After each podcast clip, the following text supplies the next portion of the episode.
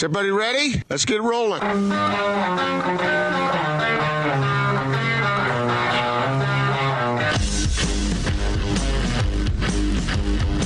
This is The Big Show on 97.5 1280 The Zone in the Zone Sports Network. Big Show, Gordon Monson, Jake Scott, 97.5 and 1280 The Zone. Thank you very much for making us part of your day. We're going to talk to Sam Amick coming up here momentarily, your NBA Daily Assist. Stewart Mandel is going to be on the show at 5 from The Athletic, uh, of course, one of the greats covering college football. Uh, he's going to join us every Thursday, by the way, which is just a rock star get for for Austin. He's uh, he's going to be great to have his weekly perspective on the show. He joins us at five, and then uh, at five thirty we'll talk to Scott Gulbransen uh, for a little Raiders insider report as we uh, we talk some NFL. Uh, with that, let's get to it. Austin, hit the open. It's time for your NBA fix. This is the Big Show Daily Assist, featuring all the latest news and insight on the association. Now joining the Big Show, senior NBA writer for The Athletic, Sam Amick on 97.5 1280 The Zone and the Zone Sports Network. Daily Assist brought to you by Lee's Heating and Air. Check them out online, leesheatac.com. Call them 801 747 Lee's. Out to the T Mobile special guest line we go. T Mobile and Sprint are coming together to build the best wireless company around. Visit T-Mobile.com for online services and local store availability. From The Athletic, he's our good friend, Sam Amick. What's happening, Sam? Jake, how you doing, sir? Thanks for having me.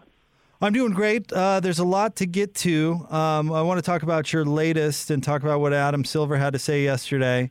And uh, but first, I want to ask you about Game One of the Finals. But let me read a a paragraph. Um, from your latest, that I think gives us an idea of your thoughts. Uh, you wrote this The rest of us had to stay and watch that god awful game, and I'd be lying to you if I didn't say that my mind wandered throughout. Uh, not a great game one uh, to, to watch there, Sam, I take it. Yeah, it's funny. I got some Laker fans hitting me up saying, "What are you talking about? It was a great game." You know, um, obviously one-sided, um, and it's funny. In general, I felt like the the bubble has been so good in terms of the basketball, and there was something mentally about getting to the final stage. And again, they're they're making the best of a, a tough situation, but it, the finals is typically an electric environment and yesterday was different. Um, you know, and, and part of the reason I wrote about Adam Silver and some of his thoughts is that really Adam being there for the first time and sharing his perspective on what might come next and the issues the league faces, like that was really the only kind of finals-esque feeling part of it. And uh, other than that, it was what unfortunately so far looks like a, a one-sided series. We'll see if that continues. But uh, you know, just not much drama at all in the game. And some injuries that uh, that aren't promising really for the Miami Heat, but I've got to be honest, Sam. I'm I'm rooting for Miami because I'm rooting for the concept. You know, you, where you don't have to have the best player in the league, and you can play this team basketball, and you can have a great coach and good leadership, and I think they're fun to watch, et cetera, et cetera. Uh, but it, you know, the Lakers look like they really overmatched them. How does how do the Heat stay in this series? Well, I don't know. I mean, you know, you got Goran Dragic and Bam Adebayo both doubtful for tomorrow's games. I mean, I just, I mean, to me, not to be doom and gloom for the Heat, but it's it's a wrap if that's the case. You know, I, I just don't see. I mean, Jimmy Butler's a fantastic player, but part of his greatness this year has been empowering the people around him, and Goran and Bam are two of those people. And you know, Tyler Herro's a nice young player, but you hit the final stage and you get reminded that you know a player like Tyler is a rookie and he's going to be uh, you know a little shook like rookies really kind of should be in that environment. Then you had Duncan Robinson, who you know another incredibly young guy who's never been here before. So it's it's uh, I mean that all showed itself yesterday. So I don't know how they stay in it, especially when LeBron and, and Anthony Davis in particular right now, they just have such a chemistry as people, and you combine that with their talent and, and the reality that you know it's two of the top five players in the league, arguably. It, I don't know how the Heat get through that. Well, and they certainly seem extraordinarily focused. I mean, you know the the Lakers played really well. They really did. And uh, LeBron, uh, one thing Sam I've liked about his total approach this year with Anthony Davis, it's you know Anthony, you go have yourself a game, and if you need me to support you in any way, shape, or form, I'm here. And and it really, I mean, it, it really clicked, and you could tell LeBron yelling at the bench to not get too excited that they've got to got to stay focused. I mean, it seems like their mind's in the right place. Yeah, that's the thing. I mean, that's where LeBron in particular, you know, I think like I, I picked the Lakers to win the series in seven. Now, of course, it seems like you know a much longer series than it might be. But the thing I think I underestimated was that like just LeBron's spirit and that idea that you know that, that he's hitting this stage and realizing that that he could secure championship number four and his first title with the Western Conference team and you know, his third title in terms of a, you know, a, a third franchise. Those are the kinds of things that it's, his already great legacy is going to be added to yet again. And, the Anthony Davis component and the being locked in, and being focused, it's contagious. You know, and LeBron, it starts with him.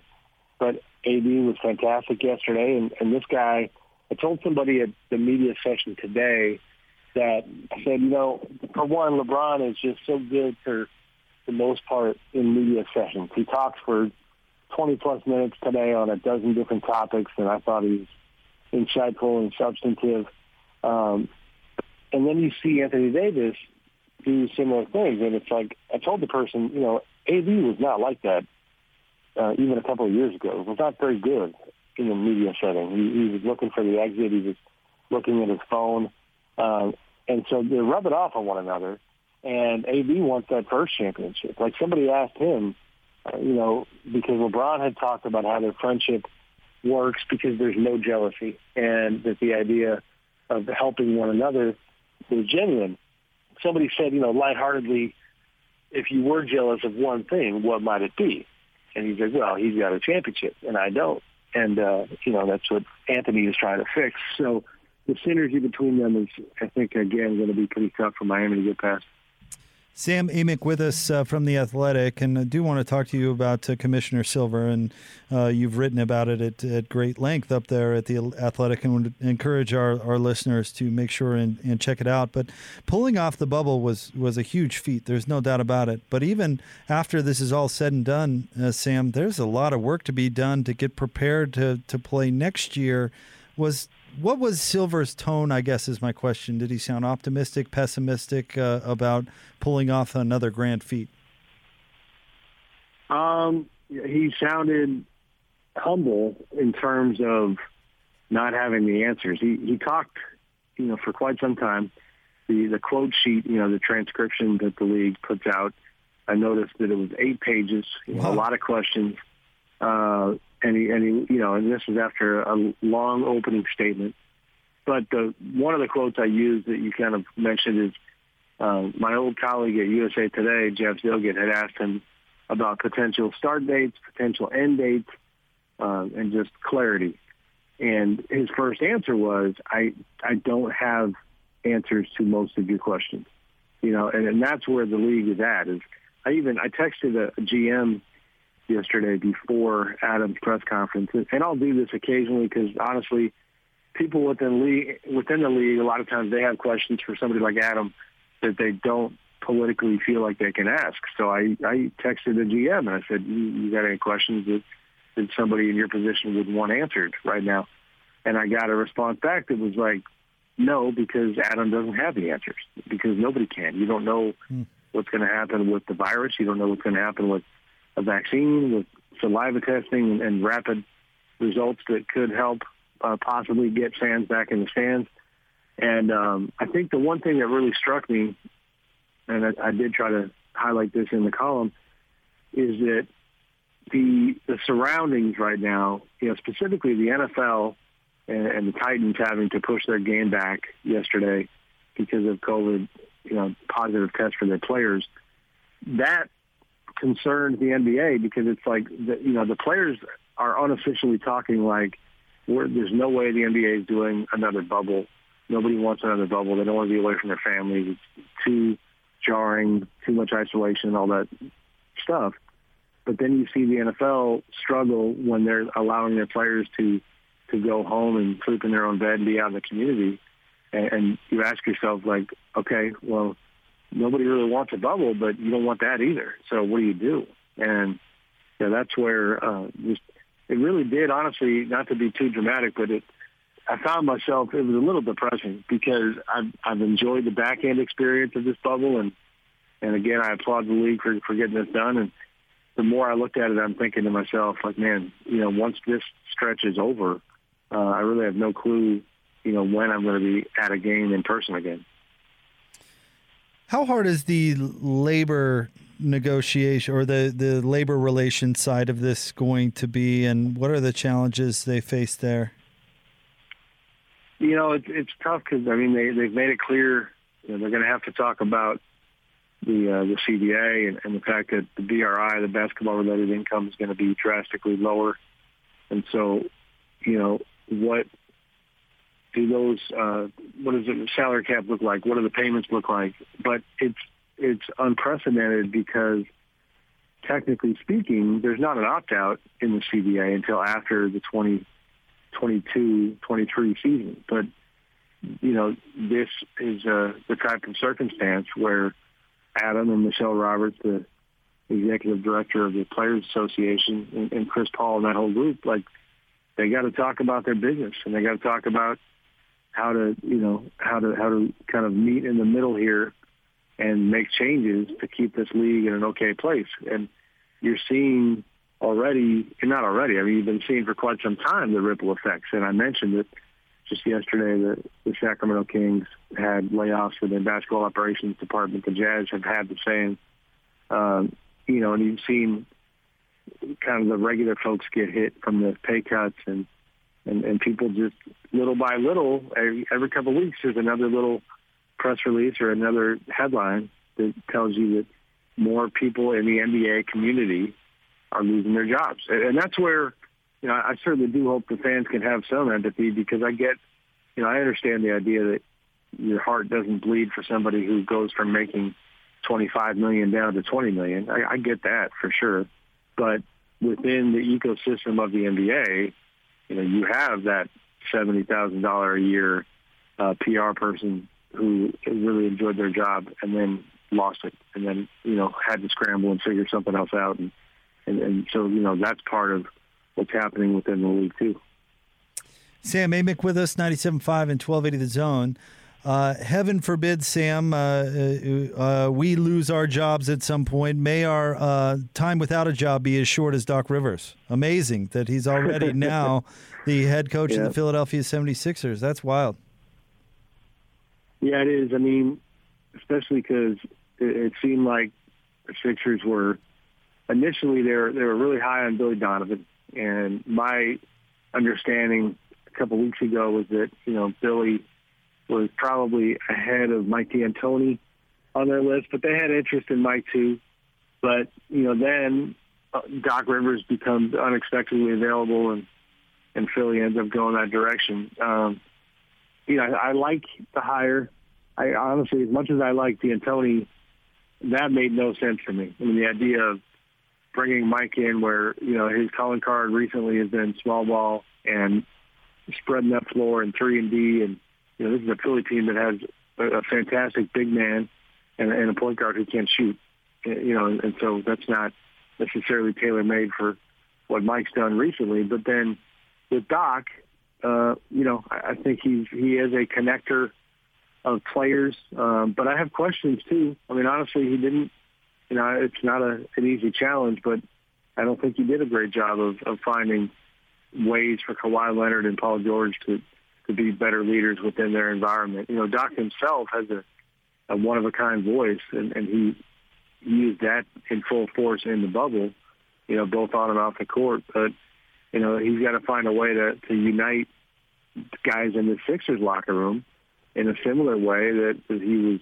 trying to with the Clippers and ultimately was unsuccessful. Who would be a good fit for the Rockets, Sam? Well, I mean, the easy one would be um, just in terms of you know, ideologies, I guess. is you know Alvin Gentry. Um, I think will have a crack at it. You know, gets fired by New Orleans and and actually replaced Mike D'Antoni in Phoenix years ago and got to the conference finals with the Suns. And you know, so you know they could pick up where they left off with Alvin, and from there, you know, Ty Lue was getting consideration from the Rockets, but it certainly looks now like uh, any part of me thinks that it'd be surprised if Ty doesn't take that Clippers shot. Um, you know, Jeff Van Gundy's another name that you know, I think Jeff ultimately lands somewhere.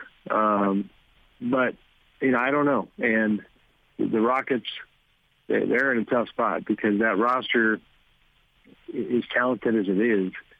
I think one thing we're still kind of sleeping on is that the D'Antoni departure had as much to do with, I think, his view of the roster as it did the, the interpersonal dynamics with the owner, Tillman Fertitta, and you know, and things of that nature. But Russ and James, you know, it's just it's a lot of money to two players who are going to get you a lot of wins in the regular season. But what's the ceiling on the group?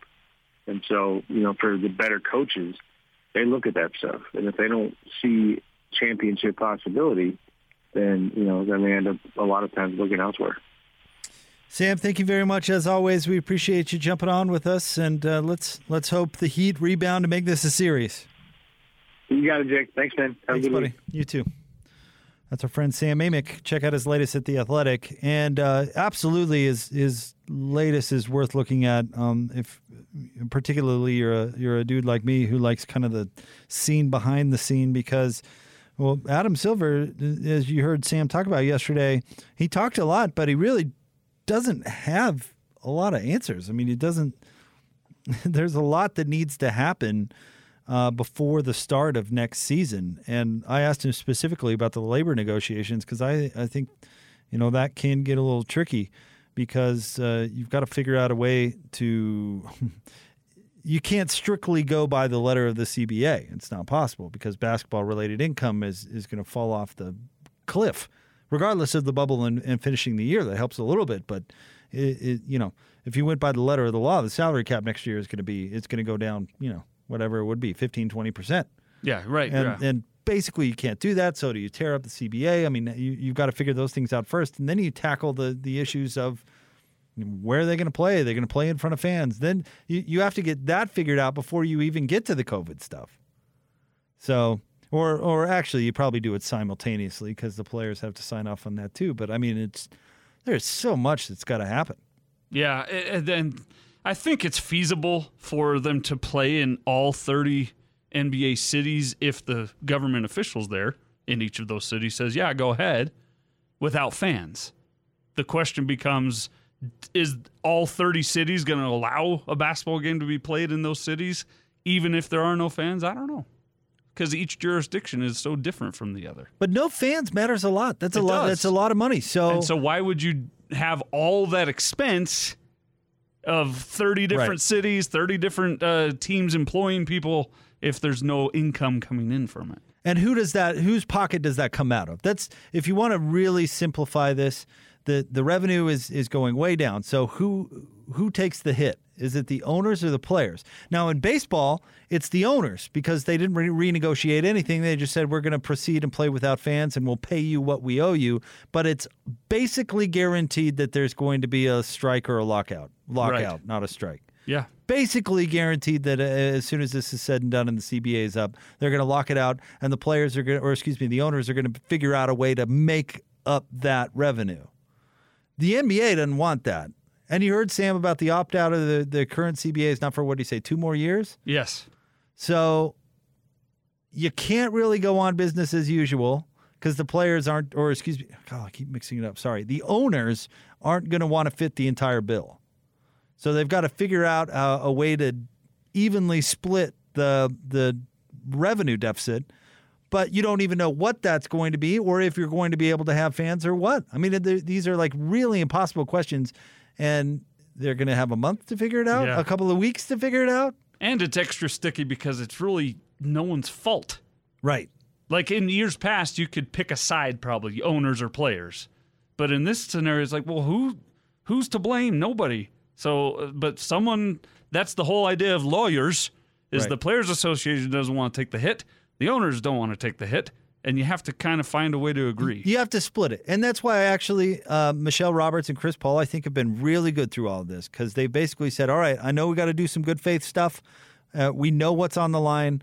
We'll figure it out and we'll get the players on board to proceed and weather this storm as best we can. At least they're realistic like that. Like the Major League Baseball players and owners, for that matter, are, are dumb because you're you're basically because you can't get along, you're going to sacrifice a whole season, half a season, where nobody's making anything. There's some belief it won't happen until 2022. It's crazy. Yeah. It's crazy. Had they just been able to say, okay, well, we know we're both going to take a hit out of this because uh, the the revenue's not going to be there. So let's just figure it out, and we'll both be miserable together. And basically, they're ensuring the doom of baseball for an extended period of time, which is ridiculous. it's crazy. The NBA has been way better. Yep. And the NFL has been better at that matter too. All right. Uh, coming up next, we'll we'll play a few more cuts from Kyle Whittingham's press conference today. We'll sw- uh, switch back into college football mode. We've got the Not Sports Report at 4:50. Stewart uh, Stewart Mandel at five o'clock, and then at uh, 5:30 we'll talk to Scott Gulbransen about the Oakland Raiders. Stay tuned. More Big Show next. 97.5 and 1280 The Zone.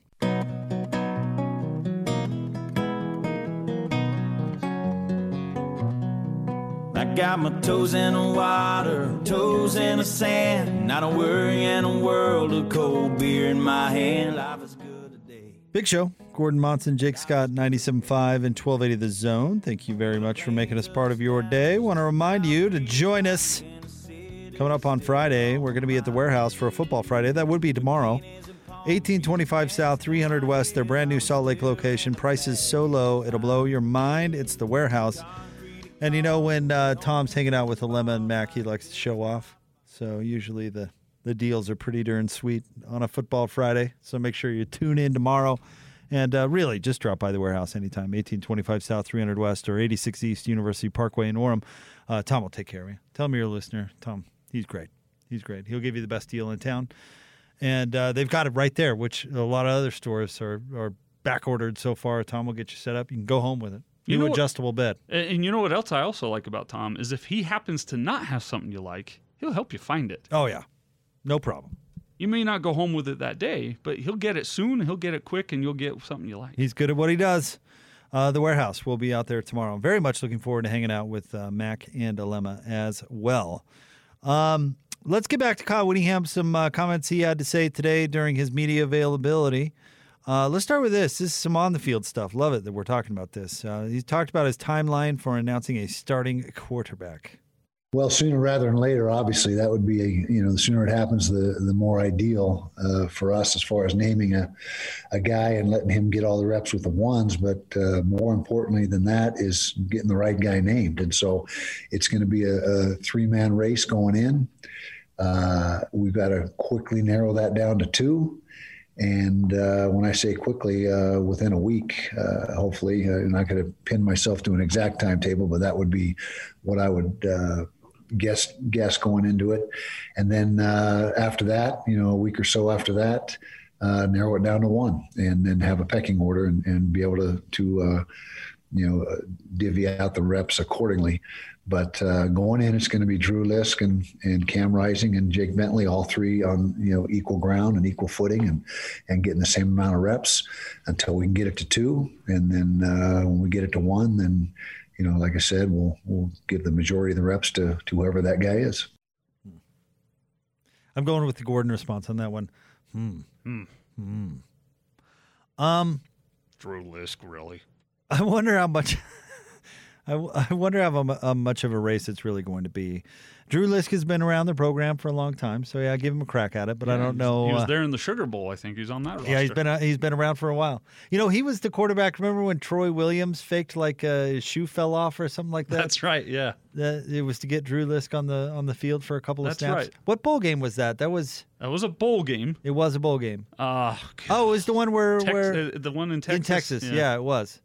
Who'd they play? The Frisco Bowl. yeah, West Virginia. They Yeah, played West. Virginia, right? That was a stud move by Troy. Uh, Troy. That was a cool move by by Troy, but yeah, that feels like a while ago now. That was like seven seasons ago. He's still, you know, give Drew a, a crack at it. But I, I don't know. I, I think Jake, Jake Bentley is going to be be the guy. But I thought that on the day he transferred to Utah because why would a three year starter in the SEC transfer somewhere he wasn't going to play?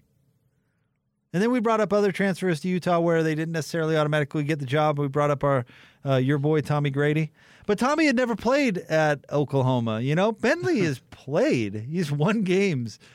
Uh, Who was the other Oklahoma? Oh, Kendall Thompson. Kendall Thompson. Yeah. That burned out fast. Boy, they wanted to play him over Travis Wilson and it just Real never bad. and they just never worked out. Poor Travis Wilson. Anyway, didn't didn't Kendall Thompson start that Oregon game where they played Yep. really well and Kaelin Clay dropped Yep. the ball at the one inch line and it all unraveled from there? Wasn't Yep. that Kendall start? And then he got hurt, right? Yep, hmm Yeah. exactly. Uh, and that, you know, but this is what, in my opinion, Whittingham does really, really well. Jake is he sells hope to guys that really probably don't have any hope because he he can't come out and tell Cam Rising, yeah, it's Jake Bentley, because then Cam, why is Cam Rising staying around? Right. So he says, ah, let's wait. and then what if, hap- what you know, knock on wood, if Bentley were to have something happen and can't start, You need the depth. then Yeah. you can say, well, we were going with Cam the whole time Right. and you've got Cam's confidence up. No, the I- Drew Lisk thing is n- unneeded, but whatever. I, I no, I, I certainly get it. I just wonder how much of a race it's actually going to be. I don't. It, it's all dependent on the health of Bentley. If he's healthy, which he is, It's going to be him. yeah. Again, that Gordon response. Well, there you have it. Uh, Austin, let's skip forward to seven because I want to make sure we get to this one uh, today. Uh, and it was inspired by a question from our very own Jake Hatch. You can hear him uh, with uh, DJ and PK produces that show. He also does the Locked On Cougars podcast. But in this case, he jumped on this uh, press conference. But he asked about the furlough situation because that's ongoing at the University of Utah. Whether it's affecting anything, here is what Coach Wood had to say. Uh, so far, very minimal effect. We structured the schedule to uh, account for those once we knew those were going to be uh, in play. Uh, now we do have to modify a little bit. You know, now that the season's going to be upon us, and uh, you know, coaches don't have any days off. There is no days off, and so we'll have to to uh, you know move those furlough dates to to sometime in December. But but uh, we we've been able to manage with really no disruption. And uh, you know, here in football, at least speaking for us, you know, we're happy to do our part, and uh, you know, it's a big, big deficit that uh, that we're looking at, and and so we're going to do what we can do to to uh, help the cause. And there's been no, no complaints, no ill feelings, no. Nothing negative coming out of it. I mean, it's just something that we uh, need to do and and uh, need to do to help the program and the department. So a couple of things there. Um, the, the furloughs haven't disrupted much. You know, I, I, that's kind of probably the company line a little bit because you don't want to say something else. I would imagine it's been a challenge. They may have to delay some of those furloughs to December. Uh, but the truth is, with furloughs, they're gonna they're gonna make the football department the priority because that's you know if football's not a go and not successful, then uh, the rest of the department struggles. So I you know they're probably managing the furloughs in favor of the football department if that makes uh, a whole lot of sense and they and they uh, and they should that's how they should uh, they should do it So was that a political answer to a political question? i think it's what he has to say because he has no choice i mean You also don't want to be the guy that comes out when there's people who aren't furloughed but actually are looking for work, like Right. they've been fired by the millions. You don't want to be the guy that comes out and complains about Yeah. your ninth assistant having to miss two weeks of work. and i'm sure he's being very sensitive about that but the, tru- the truth is you know they're they're going to play football in the fall and they're going to salvage some of that revenue but much like the nba like we talked about before they're going to still take a big hit i mean maybe it's not a 60 million dollar shortfall like it could have been but it's it's going to be significant. I mean, they they're going to have to figure out a way to to survive this nonetheless. And playing seven games helps, but you're not getting the gate, and there's all sorts of other things. So, um, y- you know, with there, there's no other choice. They have to do these things. He does. There's so Whitt could complain about it, or he could just say we're managing. So So we're doing just fine. So you, if I were to propose to you, Jake, well, if there, if there's little to no impact on the football program and the and the success and the progress of the team during their fur- these furloughs, then why don't we, as they are state employees paid by my taxes, why don't we enforce a yearly furlough every now and then Right. anyway to save some cash? If there's no little to no impact, you're telling me it's probably not the truth what he's saying. Right. It's the right thing to say. It's the right thing to say. I see. There, there, there certainly is an impact. There certainly is an impact. And I wonder, you know, if, if you're really furloughing coaches, how much they're really not working. You know what I mean? You know, the, they they Sure. haven't missed a beat because they were furloughed. But mm, You can't really tell Coach Whittingham, hey, I'm furloughed. I'm not doing film. right, Eh, how's that going to go when you're unfurloughed? You want to stay furloughed? you work. Just don't and, tell anybody. And of course, we we we have to say this uh, you know, hypothetically because actually, if you do work employees when they are furloughed, you're violating like laws. that's what I mean. But, you don't tell anybody. but yeah, but yes, I still need that film report by tomorrow. Let, let's say you're a, a position coach and you're making I don't know what's a position coach making up there now a nice two two hundred fifty grand something like that probably Yeah, yeah. and uh, you, you're technically on furlough but Coach Whitt calls as you say and say hey I need these cuts broken down ASAP are you really saying uh, He doesn't say that though, Jake. He says, "Hey, uh, uh, so you're on furlough. I, I hope you hope you have a good time. You want to grab lunch? Let's grab some lunch on Friday. Let's grab and you know let, let's just let's just chat." But what he's really saying is, you will meet me at the office at, on Friday at Right. noon.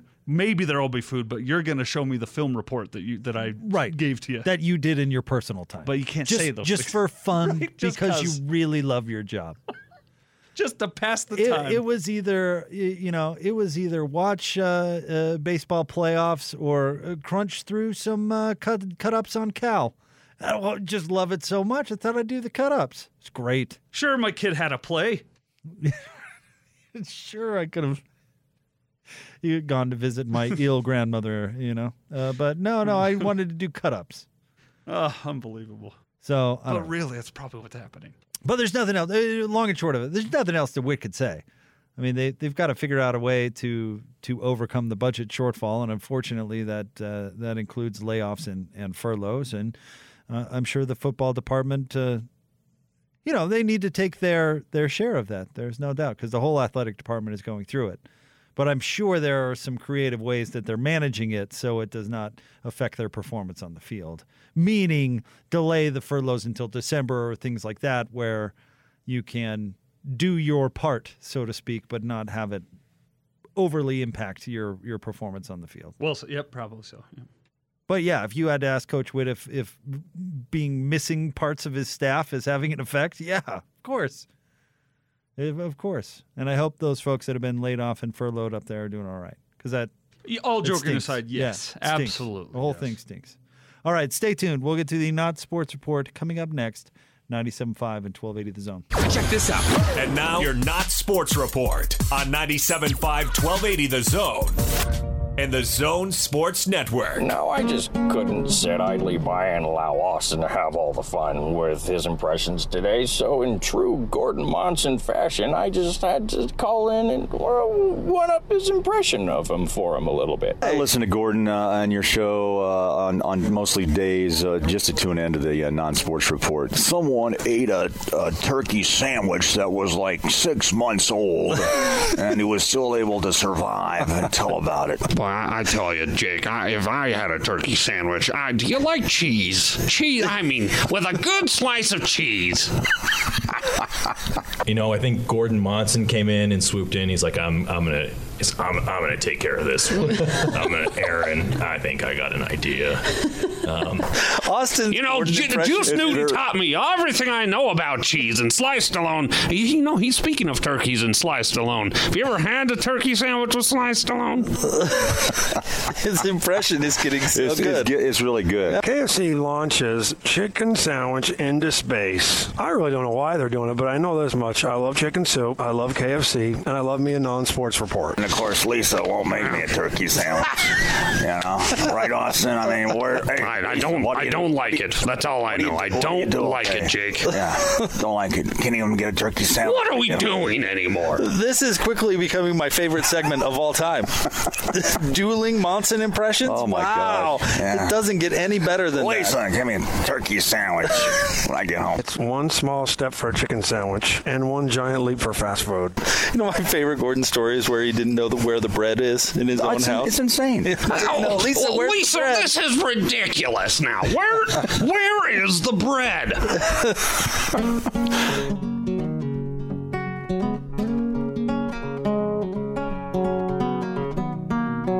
Shout out to Ben who added a Gordon impression on the the open mic. That was incredible, incredible.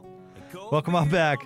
It's the Big Show, 97.5 and 1280 The Zone. Uh, thank you very much for making us a part of your day. It's really not fair to Gordon. I know we miss the big guy, don't we? We love Gordon. That's a great. We got to. I mean, we'll we should play that for Gordon routinely when he's Ha- around. have we played that for him? I think I, don't think, we we have. played that mashup. We played the bowler, you and Right, the yeah. dueling Monsons. We we definitely played that for him. Uh, but that was that was well done, well put together. You know, this beats having a real job, Jake. It's it It's really so does, fun. doesn't it? It really does. All right, it's time for the Not Sports Report, brought to you by the LHM Used Car Supermarket. Over 1,000 used vehicles in inventory. Shop online at lhmusedcars.com. Stewart Mandel will join us at the top of the five o'clock hour, so you're going to might want to uh, make sure and stick around for that. Uh, here's my Not Sports Report, uh, Gordon uh, or Gordon Austin. Yes, Jake. Uh, I'll, I'll just read right from the report. Uh, visiting his Surrey, S U R R E Y, Surrey. It's a Canadian town. I think it's Surrey. Surrey. Girl, uh, visiting his Surrey girlfriend will cost a Washington state man $2,000 as a result of his unauthorized entry into Canada in violation of COVID 19 border rules. The RCMP said members uh, with the force's Marine uh, Sherpater program, whatever that is, were patrolling along the marine border in the southern Gulf Islands when they spotted a cabin cruiser out of Bellingham anchored in the Crescent Beach Channel near some other spot. Uh, it goes on. Police said the boat's occupants were identified as a 49 year old man from Bellingham and a 50 year old woman from Surrey. Uh, he had left home that morning to pick her up, but failed to report the, his border crossing. He was arrested under the Quarantine Act and his boat was seized. A search of the man's vessel confirmed that the trip was simply personal in nature and no other criminality was involved, police said. He was fined $1,000 uh, for, contra- uh, for contravening the act he, uh, and he was released. He was required to pay an additional $1,000 for the return of his vessel and required to leave Canada immediately. Uh, the woman was taken to uh, the marina and uh, had plans to self isolate and get a COVID test if she experiences any symptoms in the next 14 days. So to to recap, a man from Washington State dating a woman from Canada just drove his old boat up there to grab her and bring her home to Washington. Well, I, I think they were they were convening there on the boat. Oh, I thought sounds I thought you mentioned he was going to take her back with him Uh, no, I just think he visited without you know, Uh-huh. the the proper without a hall pass. and the the the the Royal Canadian Mounted Police caught right. him. Wait, no, this this sounds like some sort of like serious patrol like situation, like it's the Like Coast they're out Guard there or like something. on guard towers. Right, like Yeah. a like a submarine surfaced uh, by this guy's boat, and they were like, "Hey, excuse me, some frogman. are you bubbles up. allowed to be here?" This poor guy just wants to see his girlfriend. But he's an American from the dirty COVID country of the United States of America, Jake. I mean, that's that's serious. A thousand dollars, serious stuff. and she has to self isolate now. Yeah. because he happened to maybe possibly have COVID. But uh, maybe it's been a while for these guys. you know, he's on one side of the border, she's on the other. They're long probably distance sep- relationship. yeah. probably separated by a couple of miles, but yet, you know, Let me- So you've you've done the long distance thing before. I have. I did for a whole year. While you were engaged, if I'm not mistaken. we weren't. We weren't Not engaged. nearly engaged, No, okay. but it was her first year in But an school. entire year, Uh huh. would a thousand dollars be worth it? Oh yeah. You'd break that rule Oh, for a thousand bucks. Oh, in, in two grand in this case, he had to get his boat back. Right. a thousand dollar fine so, and a so a two thousand. I mean, if see, we visited fairly often. You know, we But there was no but restriction. If it you were could go whenever you right, wanted. but if it were a year and we had not been able to see or or be together for a whole year, oh yeah. So let's say this guy hasn't seen his girlfriend since March. Well, yeah, sure he hasn't. The the consequences are pretty severe here. Do you think he's like that was totally worth it? Yes. Or do you think the RCMP got there too soon? Oh, now there's an interesting question. Like Yeah, how that- long that had the Bellingham their- vessel been uh, uh, docked? We'll call it. that, that that would be relevant to the opinion here. Um, but yeah, I'm sure it was worth it. I just, I just, I mean, they really threw the book at this dude who's just trying to see his girlfriend. I mean, there's, you know, he wasn't running drugs. No, in fact, there'd probably be less of a fine. Slap on the wrist. uh, give us the drugs, we'll let you go. This guy's like, all right, well, today's the day. I'm coming on my boat. Then nobody's going to notice. We'll, uh, I'll, I'll pick you up and we'll spend a nice afternoon together, and then nobody will be the wiser. And it's there's no it's not like one of these inlets, right, where it's impossible to know whether or not you've crossed the border. He's he's docked and on Canadian soil. I think so. Yeah. Okay, so there's no he can't say, "Oh, this is Canada." I thought this was still Vancouver, Washington, or whatever. I'm so confused. Oh, I'll go back immediately. You're Canadian? We need to break up. But I, I feel bad for this uh, this couple. Nah. I got news for you. If he's living in Bellingham, Washington, he has a vessel the size that that's this big, A big enough cabin to, cruiser, right? yes. Two grand ain't nothing to him. He's fine. Yeah. Well, I mean the the forced separation. But let The let's poor ask, gal had to sacrifice 14 days of her life for this whole thing. let's ask uh, our listeners out there: Would you sp- spend two thousand dollars if you were separated from your loved one for six months? Would two thousand dollars be too much or worth it to you? Well, and I'm sure this poor guy didn't know that the, the, the Canadian Navy was going to be patrolling patrolling the high seas. I didn't know horses could swim that far. I don't. this seems like they're really they're really looking. They're Here comes Dudley Do Right riding up it- to do his dad doodly deed. Daily deed. you got that. The Royal Canadian Mounted Police caught him. Did- were they really mounted? It, no, because it was their Marine Shiprider Program. That's what they call it. Oh, so- Shiprider Program, patrolling along the marine border in the southern Gulf Islands. They're serious about this. That's what I'm saying. Wow. Yeah, like a like a nuclear submarine surfacing right by this guy's cabin cruiser, where they aim the deck gun right at him. The SAM, the surface to air missiles, were trained right on this lady's front door. Halt! Where did where did this vessel originate its trip today, sir? All he had to do was slap a Canadian flag over that Bellingham, Washington tag, and they would never have known. I guess. Huh. I don't know. Try to Well, try to pull one over on the Royal uh, Canadian Mounted Police uh, Shiprider Unit. Nah, the hardened criminals will lose every time. Poor them. guy's lucky he didn't get torpedoed. That's right. He's not in not in some uh, dungeon up there in uh, Prince Albert. Just trying to see my girlfriend. Missiles away! Just give us a few more minutes. Damn the torpedoes! I haven't seen her for six months. Just give us a few more minutes. Oh man. All right, Stewart Mandel is going to join the show coming up next. Covers college football for The Athletic. It's the big show, 97.5 and 1280 The Zone.